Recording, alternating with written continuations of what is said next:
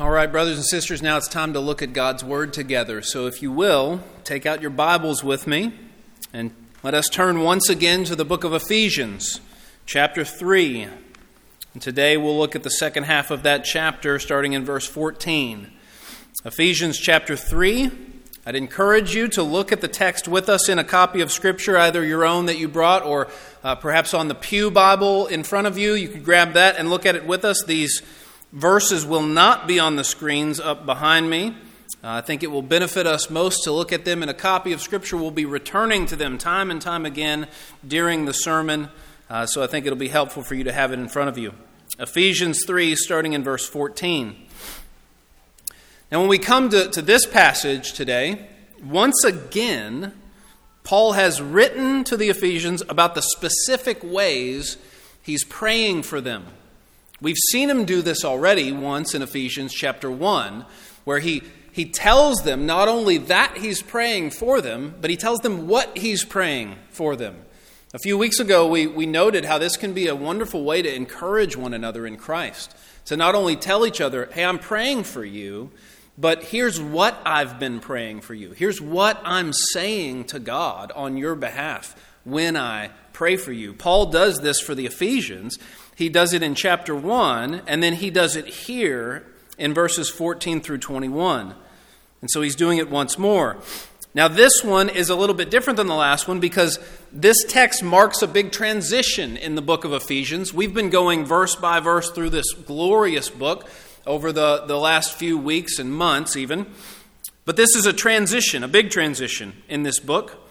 In Ephesians, chapters 1 through 3 are all about theology, or you might say doctrine or truth. In chapters 1 through 3, it's all about what do we know about the gospel and about the glory of God through Jesus Christ. That's chapters 1 through 3. But then chapters 4 through 6 take a turn, and they are focused on life application. So the, the second half of this book will be all about how should these truths affect how we live? How should our behavior change because of what we know? And Paul does this, if you pay attention to your New Testament, Paul does this with just about every book that he writes. He'll spend the first part of it talking about doctrine. What do we know? And then he'll, he'll usually separate that part from the next part with a really big therefore. You can actually see this one in chapter 4, verse 1. Therefore, and then he will tell us, okay, how should we live in light of what we've just talked about, in light of what we know, in light of that truth or that doctrine?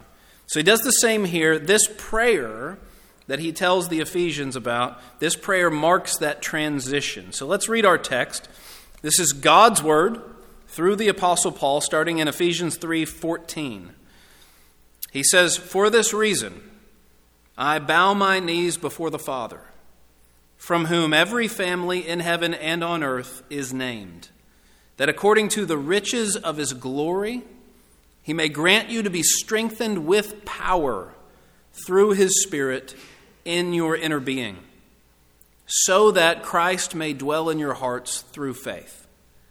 that you, being rooted and grounded in love, may have strength to comprehend with all the saints what is the breadth and length and height and depth, and to know the love of Christ that surpasses knowledge, that you may be filled with all the fullness of God. Now to him who is able to do far more abundantly than all that we ask or think, according to the power at work within us. To him be glory in the church and in Christ Jesus throughout all generations, forever and ever. Amen. Now, you can kind of see there at the end of that how that's a, a, an appropriate ending of a big major section of his book. And then chapter 4, verse 1, kind of turns into the next section or the next topic. But let's talk about this prayer that he tells the Ephesians about the first phrase that I want to draw your attention to comes right at the beginning in verse 14, where he says, For this reason. Now, when we look at that, we should perk up and think, For what reason? What's he referring back to? For what reason is he bowing his knees before the Father? Now, interestingly enough, you go look back at the, the very first verse of this chapter, chapter 3, verse 1, and he says the same phrase, chapter 3, verse 1. Look at that with me. For this reason. I, Paul, a prisoner of Christ Jesus on behalf of you Gentiles. And then you've got the big dash, at least in my translation, and then he goes on. Now, what's interesting about this, for me, up until this very week, I had always read chapter 3, verse 1, where he says, For this reason. And I had always kept reading and thought, Paul, you forgot to come back and finish your thought. You didn't finish it. Like somebody should have proofread this before you sent this out because you, you didn't finish your thought. You just said for this reason, but you never you never finished that. I always thought he never finished it. Up until this very past week. I've read this tons of times. I thought, I thought he just never finished it. There's a grammar mistake right here. But what he did was he went on a, a 12 verse tangent. And then he comes back to it in verse 14.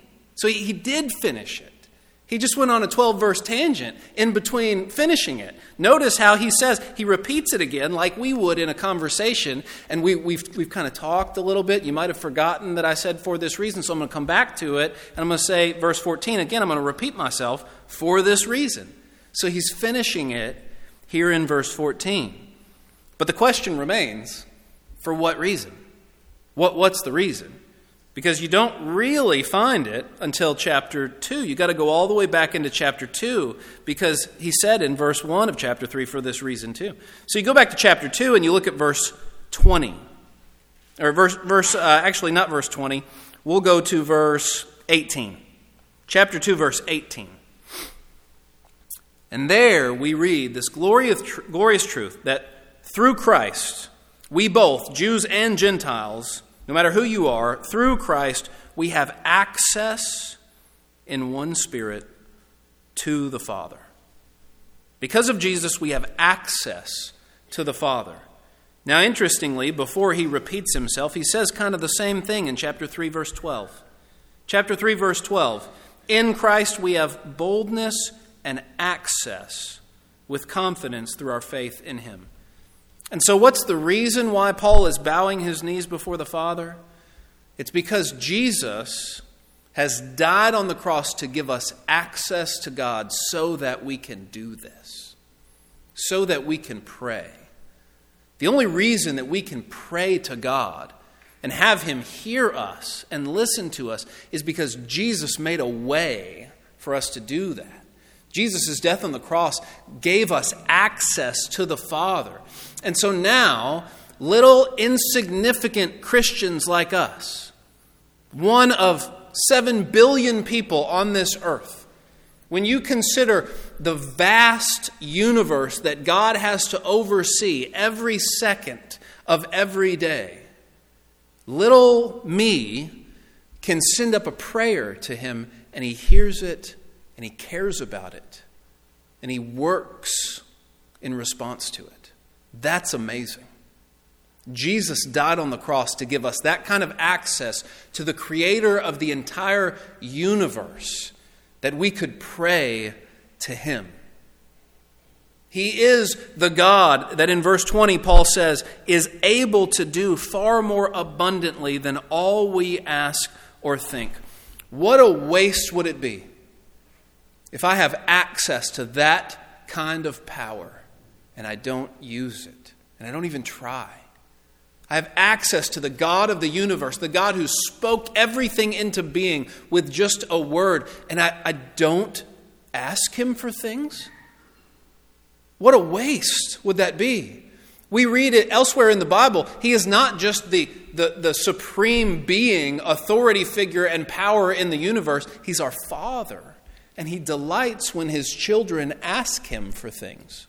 He delights in giving good gifts to his children. What a waste it would be if I did not use that access that Jesus died to give me and go with boldness to God and ask things of him that are on my heart. We need to pray, you guys. Pray, pray, pray, because we have that kind of access. it's because of Jesus. Have you ever noticed that every time somebody prays, they end the prayer with, In Jesus' name? In Jesus' name, amen. In Jesus' name, amen. That is not just a mantra that you have to say to make it a, a real prayer. That is not just something that you have to tack on at the end of the prayer. No, we pray in Jesus' name because Jesus is the only reason we have access to the Father. Jesus is the only reason God's going to listen to a sinner like me and a little insignificant speck on his creation like me. It's because of Jesus. And so we pray in Jesus' name. That's a really important part of every prayer. It's not just something to tack on at the end. And so as you pray, think about that, right? Don't just mindlessly say in Jesus' name. No, it's in the name of Jesus we're coming before God. And so let's pray. Let's pray because we have this access to God. Let's come with confidence and boldness to ask Him for what only He can give. Now, I want to show you the, the, the, kind of central phrase in this prayer, which comes in verse 16. In verse 16, Paul prays that according to the riches of his glory, of God's glory, Paul is praying that God may grant you to be strengthened with power through his Spirit in your inner being. That's the, the crux of the entire prayer right there. Everything else in the prayer flows from this initial request for them, for the Ephesians, to be strengthened with power through the Spirit. And since Paul is praying this in the Spirit, in the inspiration of God, and it's written down as Holy Scripture, it's a prayer not only for the Ephesians, but for all of us today. Now let's, let's take a moment, just a second, and pause and think about where those ambulances and that fire truck's going and say a prayer in our hearts for whoever is experiencing whatever emergency it might be. I think it's a, it's a, it's a good practice to stop, to pray continually, not just for the things of your own heart and your own life, but let's pray in our hearts right now for those people who are experiencing whatever emergency that might be. Now, back to our text. This is the crux of the prayer, verse 16 that Paul is praying for us to have power through his Spirit in our inner being. Now, the Holy Spirit dwells inside of each believer starting at the time of their baptism, right? When we are baptized into Christ, one of the promises God gives in Scripture is that the Holy Spirit will come to live inside of you starting at that time and will dwell continually inside of you from that time on. That's what Paul means when he says, in your inner being there. It's inside of us. The Holy Spirit dwells in our inner being. Now, it's tough because you, it's not a physical thing that you can point to and feel. You, you can't say, yeah, it's, it's like right over here on the right side, or I can, you know, feel him like I do when I'm, I don't know, full of food or something. It's not physical. So you, you don't feel something like you typically would. And often we don't feel his effects like we typically would. But Scripture tells us over time they are working on us, that power within us. And so when Paul says in your inner being, that's what he means. So through that Holy Spirit, Paul is praying that God would grant us to be strengthened with power. Now let's focus in on that for a second. Power. What power? What kind of power? What does that mean? Well, we can know a few things from our text, even if we can't know all the details. It's an inner power, not an outward one. It's a spiritual power, not a physical one. And we know from our text it's a kind of power that you can't just go get for yourself. Notice in verse 16 how he says God has to grant this. That God may grant you to be strengthened with this power. This is a gift of God. You can't get this for yourself. You can't go do enough disciplines spiritually to, to work yourself up to have this kind of power. It's a power that God grants. Now, what kind of inner spiritual power does God grant us through the Holy Spirit? Well, in Scripture, we read that that power includes the, the power to fight and kill sin. When the Holy Spirit comes to dwell inside of you, God grants you the power to fight and kill sin, the power to resist the temptations of Satan and of the world and of our own flesh, the power to deny yourself and to obey the commandments of God, to love and serve and give to others, to deny ourselves to do that, and the power to know God and His truth. A power to know God and His truth in such a way that it empowers us. It empowers us to do those things we just talked about to fight and kill sin, to resist the temptations of Satan, to deny yourself and love and give and serve. You can only have the power to do that through your knowledge of God and His Word. And that knowledge of God and His Word empowers you to do those things. Now, notice, in Scripture it tells us these are all things that you could not do before without Christ. All of the things we just mentioned, you could not do them without Christ. You could not do them before you came to Christ, if you have already come to Christ. Chapter 2, verse 1 says, You were dead in your trespasses and sins. You were dead. You were going along with the world, it says. You were saying yes to all the desires of your flesh. And you had no power to defeat it, no power to raise yourself up from that living dead. But now in Christ, you have Holy Spirit power. In Christ, you have Holy Spirit power. We've already seen some things about this power in Ephesians. Look at chapter 1, verse 19. Ephesians 1, verse 19, where it says, You are no longer strangers and aliens, but you are fellow citizens with the saints and members of the household of God, built on the foundation of the apostles and prophets, Christ Jesus himself being the cornerstone uh, I'm sorry, I was, I was reading verse 2, chapter 2, verses 19 and 20. Chapter 1, verses 19 and 20. They're on the same page for me. Chapter 1. Now, this is talking about power. Chapter 119. He wants us to know what is the immeasurable greatness of his power toward us who believe. The immeasurable greatness of his power, according to the working of his great might. And notice what verse 20 says about that power.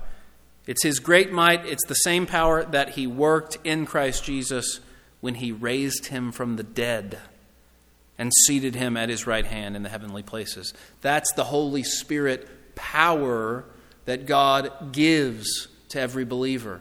That Paul is praying for, that we would tap into the same power that raised Jesus from the dead. He even mentioned it here in our text today at the end of his prayer, verse 20. Notice how he says, to him who is able to do far more abundantly than all that we ask or think, according to what? According to the power at work within us. Without Christ, we are spiritually dead. Weak as can be, but in Christ, by the Spirit, we have a power inside of us that is greater than the price, greater than the prince of the power of the air. We see that in chapter 2. Satan is the prince of the power of the air, but we have someone inside of us that is greater, that has a greater power than his power. It's the same power that raised Christ from the dead. Sometimes we look out into this world and we think there, there's so much chaos going on. And I, I, am, I am just so insignificant, and I, I don't have any power within myself to do anything about the big problems of the world. I feel like that. I just don't have any power in myself to do anything about what's going on in the world.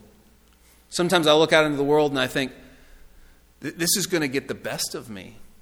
I'm going to buckle under everything that's going on. And then I come to the Bible and I see the power that the Holy Spirit has, the power that resides in me. Think for a moment about all of the, the chaos and threat of war going on in our, our world right now. The one who has peace in the midst of all that is the one with the most power. Think about it. The one with the most power sits back and says, Amidst all of these threats, no one can defeat me because I have the most power.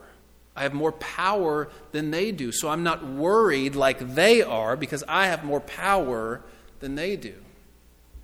Well, think about what we just talked about the power that is inside of us through the Holy Spirit is greater than any power this world has ever seen, greater than any power of the forces of darkness in this world. And that's inside of me. That's the power that God is working in me and for me. And that's some deep encouragement in the midst of a crazy and chaotic world. But notice how Paul goes on in his prayer.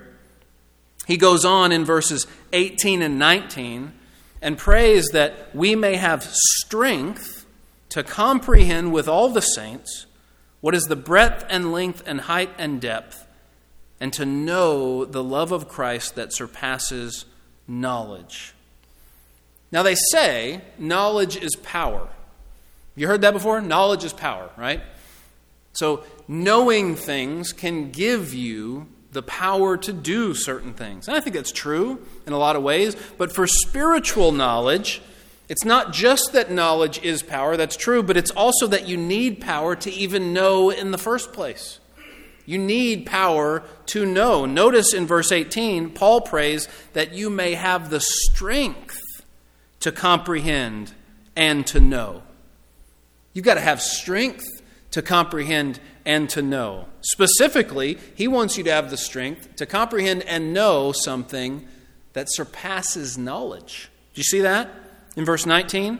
He wants us to know this love of Christ that surpasses knowledge. Now, how are you going to know something that surpasses knowledge? I mean, it's beyond knowledge. Surely it can't be known. How am I supposed to know something that can't be known? Well, the Bible is always doing this. The Bible is always telling us that we need to do something that can't be done, right? We see this over and over again in Scripture. For instance, at the end of Matthew chapter 5, Jesus says, Be perfect, therefore, as your heavenly Father is perfect. Right? He's telling us to do something that it's impossible. Or over and over again, the Bible will tell us that we need to see God, and yet at the same time, it will tell us He can't be seen. No one's ever seen him. No one ever can see him. It's impossible. He's invisible, and yet we're supposed to see him. Or Jesus will tell Nicodemus and everyone, we need to be born again. And we understand Nicodemus' response I can't crawl back up into my mother's womb. How am I supposed to do this, right? The Bible's always telling us to do things that are impossible, things that can't be done. And here we're supposed to know something that surpasses knowledge. How does that even work? Well, what Paul's talking about is it surpasses worldly knowledge. It surpasses worldly knowledge. The truth of Christ's love can't be known by mere human wisdom or human knowledge. Think about the Pharisees of Jesus' day with me for a second. The Pharisees were as, as smart as it gets. They were the intellectual elites. Everyone looked at them and thought, man, they're, they're geniuses. That's a smart person. I'll never be smart like them. And yet, Jesus was always saying things to them like, You guys don't understand. Over and over again, Jesus would say things to the Pharisees like, Have you not read what it says in the Bible? Have you not read? Have you not read? Now, the Pharisees were the most well read Jews in, in all of Judaism. The Pharisees had read the Old Testament over and over again, more times than anyone. And so, of course, they had read all these things, but Jesus is essentially telling them, You don't understand what you read. You read it, but you didn't get it. You read the words, but you don't understand. Are you not smart enough to get what it is? And why is that? Well, it's because the, whole, the, the, the Pharisees were trying to get at God by human, worldly wisdom. And you can't do it. You can't get there by human worldly wisdom. You can't know this love of Christ that surpasses knowledge with mere human worldly wisdom. Let me put it this way if someone asks you, Do you know Jesus? Well, you could respond by saying, Well, yes. Jesus was born about 4 BC. He died about AD 30 or 33 roundabout. Sometimes he's referred to as Jesus of Nazareth or Jesus Christ. He was a first century Jewish preacher and religious leader, and he's the central figure of Christianity, the world's largest religion. That's like the, the first paragraph in Wikipedia. Okay? You could say that, but then they'd be like, no, no, no, no, no. Um, that's not what I mean. Do you know Jesus from the heart, right? Like, like I know my wife. Like you guys might know things about my wife, but you don't know her on the heart level like I do, right? We, we don't, no one knows our spouse like we do. Do you know Jesus? That's what we're getting at. And this kind of knowing surpasses mere human knowledge. And so, Paul is praying for us to have that strength, to know the love of Christ that surpasses human, worldly knowledge. It comes straight from God, this spiritual knowledge. You can't get this in the normal human means. God has to say to a heart, Let there be light. The same God who in the beginning, out of nothing, created the universe with just a word, he said, Let there be light. He's got to say that to our hearts. Let there be light. And then the scales fall from our eyes. All of a sudden, we can see spiritually where we were blind before. God has to grant us the strength to comprehend the love of Christ. Notice how in verse 18, Paul wants them and us to comprehend with all the saints what is the breadth and length and height and depth of this love of Christ. The NIV says how wide and how long and how high and how deep. And what that means is every aspect of the love of Jesus Christ for us is infinite. Every aspect of his love is infinite. It's infinitely wide. There's no limit to who it includes. The love of Christ is infinitely long. It is never ending. It goes on forever. The love of Christ is infinitely high. It's the most glorious, majestic, breathtaking thing in the universe. And the love of Christ is infinitely deep. You can't ever plumb the depths of it. No matter how many years you study it or live in it, there's always more to learn, more to experience, more to understand. No matter which way you look at it, it is infinite. And we will spend the rest of our lives and the rest of eternity growing in our knowledge of Christ's love. But first, you must see Christ's love as lovely. Before you can comprehend the, the, the breadth and width and height and depth, you've got to see it as lovely. Do you see it, the love of Christ, as lovely? Because some people see it and they, they go, hmm, okay. I mean, that, that happens all the time. All the time. People see Jesus on the cross, they, they are presented the gospel, they, they see what happened, and they just shrug and they say, well, okay, can I get back to what I was doing? Can I get back to what I'm really interested in? There's so many people all over the world who see the gospel and they just don't see it as lovely. They don't see it as beautiful and glorious. They're not attracted to it. It doesn't actually make a difference in their lives. There are people who call themselves Christians who are like this. They say they're Christians, but it doesn't really make a difference other than where I have to go on Sunday for a couple hours. Do you see the love of Christ as lovely to the point that it makes a difference in your life? Has God opened your eyes to this? If not, it's something that He can grant, so let's pray for it. All of this comes from His gracious hand. Let's pray, pray, pray for it. Because Paul is praying for God to grant it. That we can see what cannot be seen, that we can know what surpasses knowledge. Now, all of this works toward the end goal of what comes at the end of verse 19. At the end of verse 19, Paul is praying all of this toward the goal that you may be filled with all the fullness of God. That you may be filled with all the fullness of God. I want nothing more in the whole world than this. This is what I want more than anything to be filled with the fullness of God, and I don't even understand all that that means. But I want it with everything I've got. Do you want that? To be filled with the fullness of God? What would it mean if we were walking around every moment of every day filled with the fullness of God? Do you want to be consumed with God? I want to I want it to be true of my life what Paul wrote in Romans 11:36 where he said, "From him and through him and to him are all things. To him be glory forever and ever." I want that to be my life, right? No matter what I'm doing, it's from God and to God and through God. It's all about God. It's God consuming everything. Now, this doesn't mean that what I really want to do is, is ditch everyone in the world and go move out into the wilderness and be a monk just focusing on prayer and Bible reading every day. That's not what that means. It means we want to be like Jesus, who, in every way that he lived and interacted with people and, and worked and rested and took on recreation and work and everything, it was all about God and God's glory. He was filled with the fullness of God at all times. I want to experience this constant awareness of God's presence. And so that, like Jesus, the cares of this world won't be able to touch me. That's what being filled with the fullness of God will do.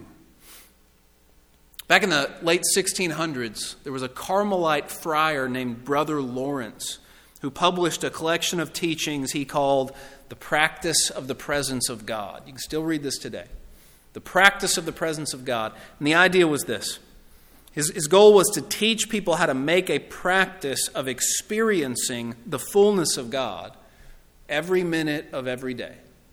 And so, no matter what you're doing, whether you're sitting down to your devotions, or you're washing dishes, or you're, you're having a conversation with someone in the community, you're constantly abiding in the presence of God, constantly aware of God's presence, and constantly living in light of God's presence, being constantly filled with the fullness of God.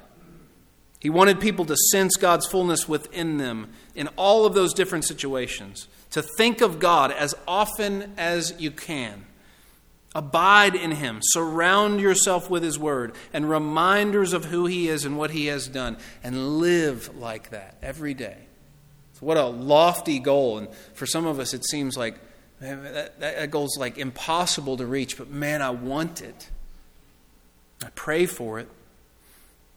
We want to be like a young man, newly in love, who just cannot stop thinking about his girlfriend. You want to be in love with God and experience this joy that's so addicting that you would just be constantly, constantly coming back to it in your mind and in your heart.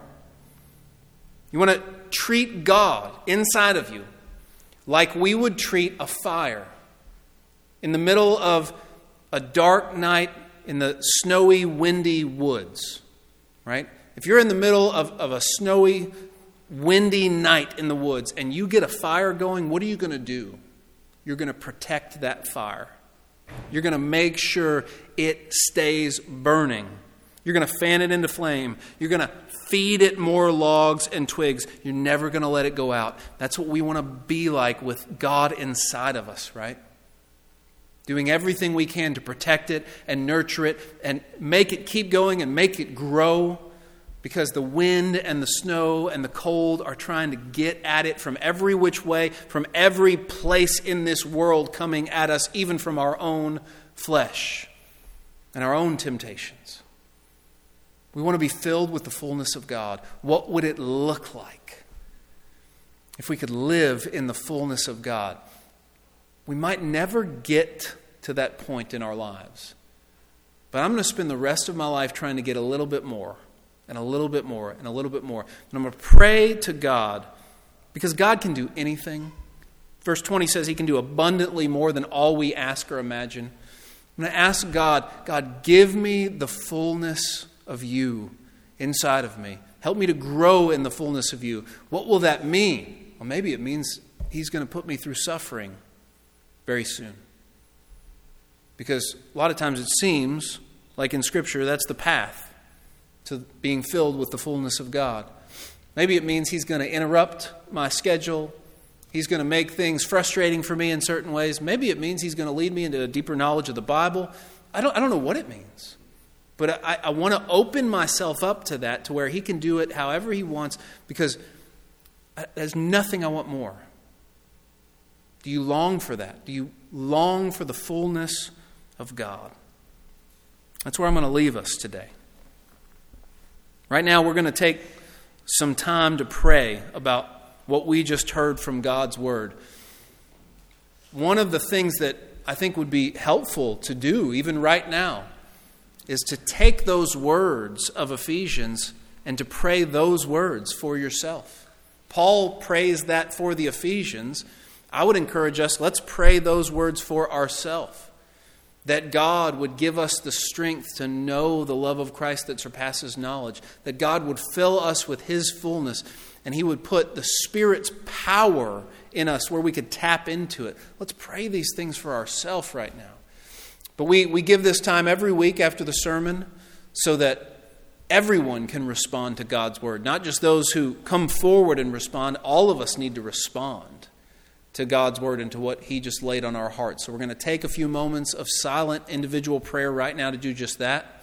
Then, after we pray, we'll come back and we'll have a time of public response where anybody who needs to respond to God's word in a public way can do so. Let's pray together.